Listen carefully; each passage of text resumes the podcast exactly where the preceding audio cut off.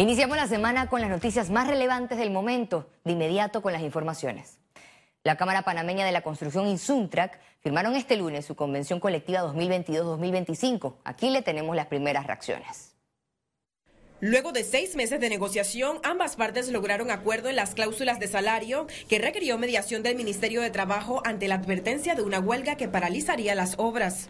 En esta negociación, el porcentaje o la diferencia de centavos que está prorrateado los cuatro años es igual tanto para las obras de infraestructura pública como para las obras de infraestructura privada. Para esta convención colectiva que regirá desde el 1 de julio de 2022 hasta el 2025, acordaron aumento de 28 centavos para peón y ayudante general, de 32 centavos para principiantes y para el calificado 40 centavos, incrementos que se aplicarán escalonadamente en cuatro años.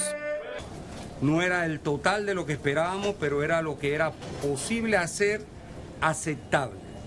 Este convenio colectivo que acabamos de firmar ampara 20.000 obreros en este momento, que representan 20.000 familias y naturalmente mejoran sus condiciones para los próximos cuatro años. Nosotros estimamos que va a impactar en las obras alrededor de un 2% adicional. Nosotros apostamos a una recuperación económica lenta, pero es evidente que se ha dado. Nosotros esperamos que 2023 podamos llegar a los niveles del 2019. Estos aumentos salariales llegarán a más de 20.000 trabajadores de la construcción. Ciara Morris, Econews. Otro conflicto laboral por resolverse es el de los técnicos y asistentes de laboratorios de las entidades públicas. Autoridades del MINSA y la Caja de Seguro Social aseguran que se mantienen en diálogo con este sector para concretar acuerdos salariales en busca de una solución al paro. A pesar de la huelga, los servicios de atención de los laboratorios a los pacientes se mantienen operativos en las instalaciones de salud a nivel nacional. El Tribunal Electoral aprobó la recolección de firmas para la revocatoria de mandato del alcalde José Luis Fábrega. En total serán necesarias 198.920 firmas para revocar al alcalde Fábrega. El Tribunal Electoral autorizó al abogado Roberto Díaz para iniciar el proceso. Y en materia judicial, el presidente del Partido Panameñista presentó ante la Corte Suprema de Justicia una demanda de inconstitucionalidad en contra del fallo del Tribunal Electoral a favor de Ricardo Martinelli.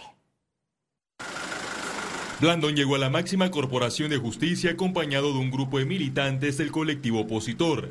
En el recurso legal aseguró que los magistrados Alfredo Junca y Heriberto Araúz cometieron exabruto por dirimir sobre el principio de especialidad como base para mantener el fuero penal electoral del expresidente Ricardo Martinelli. El Tribunal Electoral tenía simplemente que sentarse a ver si cabía o no levantar el fuero desde la perspectiva formal, no entrar en el fondo. Si usted busca el Código Procesal Penal, el principio de especialidad está y es competencia de los tribunales ordinarios penales.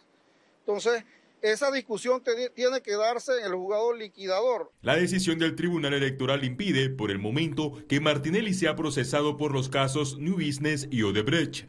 Es una vergüenza para la justicia eh, panameña que fuera de Panamá, eh, en Estados Unidos, por ejemplo, ya los hijos del señor Martinelli se hayan declarado culpables y que acá en Panamá no haya todavía una definición de responsabilidad. Por su parte, los abogados del exmandatario denunciaron persecución política y violaciones de derechos.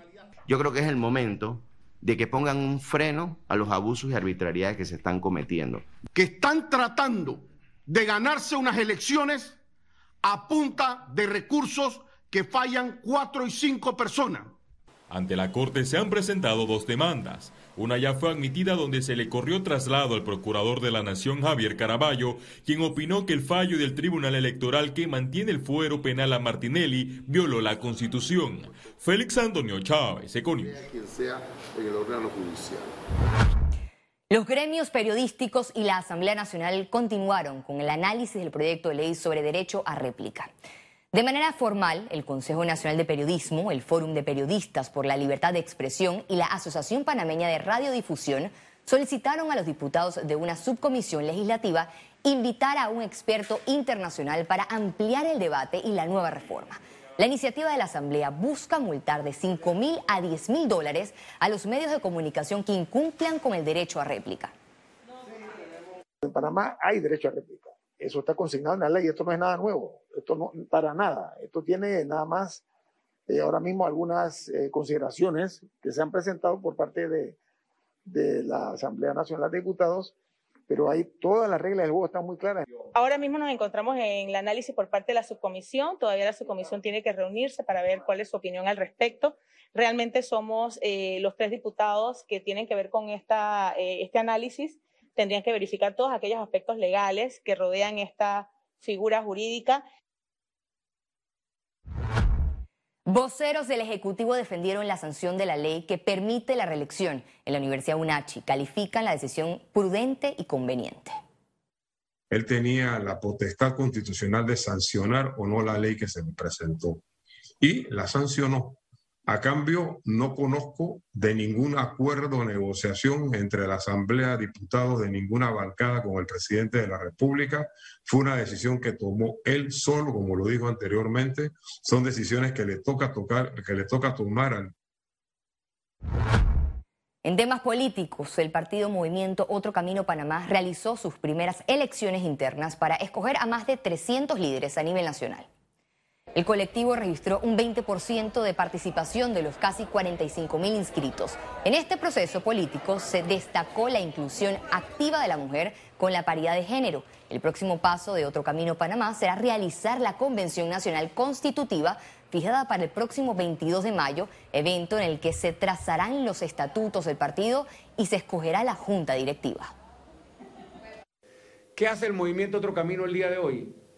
Lo que la ciudadanía está pidiendo que se le deje de tratar al ciudadano como un objeto y que pensemos a tratar al ciudadano con dignidad.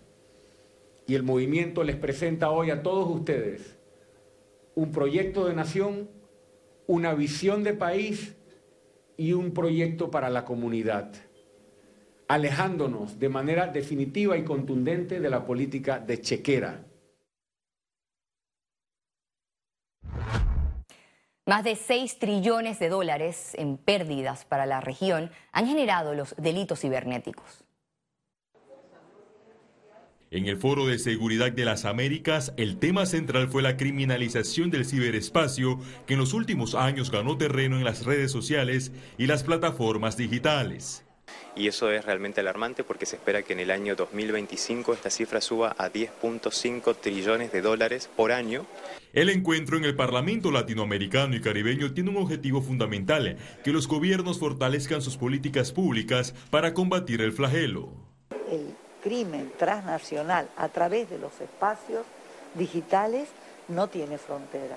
Bueno, entre los delitos está la estafa, el robo de identidad, el fraude, la malversación de fondos, el tema de la trata de personas. De acuerdo a las estadísticas del Ministerio Público de Panamá, en los últimos cinco años se registró un incremento de 198% en el delito de extorsión.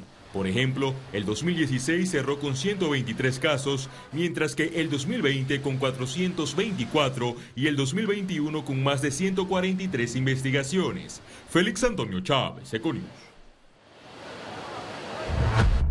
SINAPROC emitió aviso de vigilancia por lluvias y tormentas hasta el jueves 7 de abril. Esto debido a condiciones atmosféricas favorables que causarán precipitaciones con descargas eléctricas durante las tardes y parte de las noches. Volvemos a temas económicos. El Canal de Panamá traza su ruta hacia las soluciones de agua y una nueva estructura de peajes. Le contamos.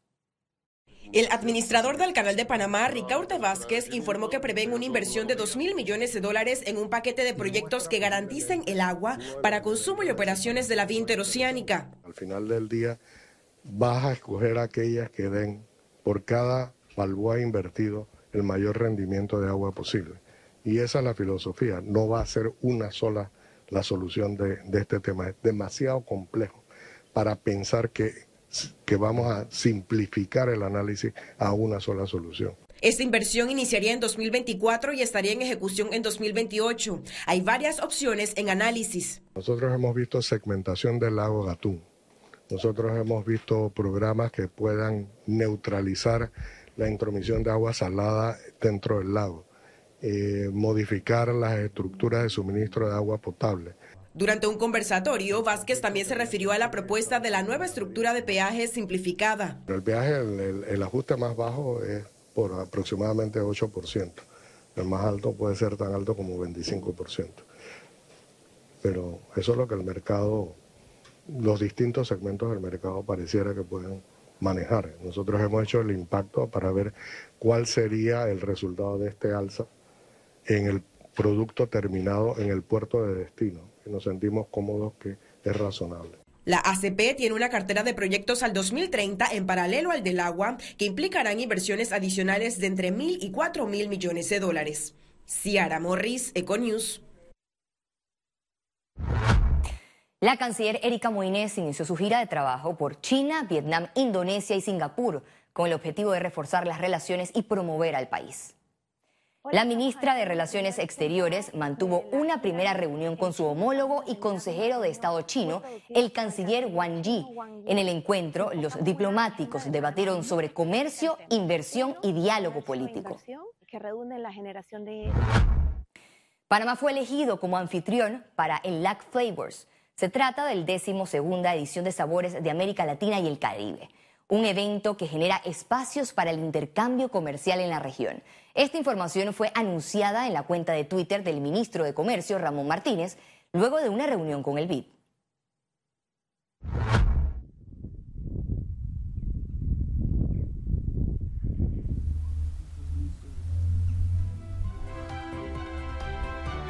En pantalla, parte de las imágenes que conmocionaron al mundo. Y esto es apenas una de las fosas comunes encontradas en una de las ciudades atacadas por las tropas rusas. Más detalles al regreso en Internacionales.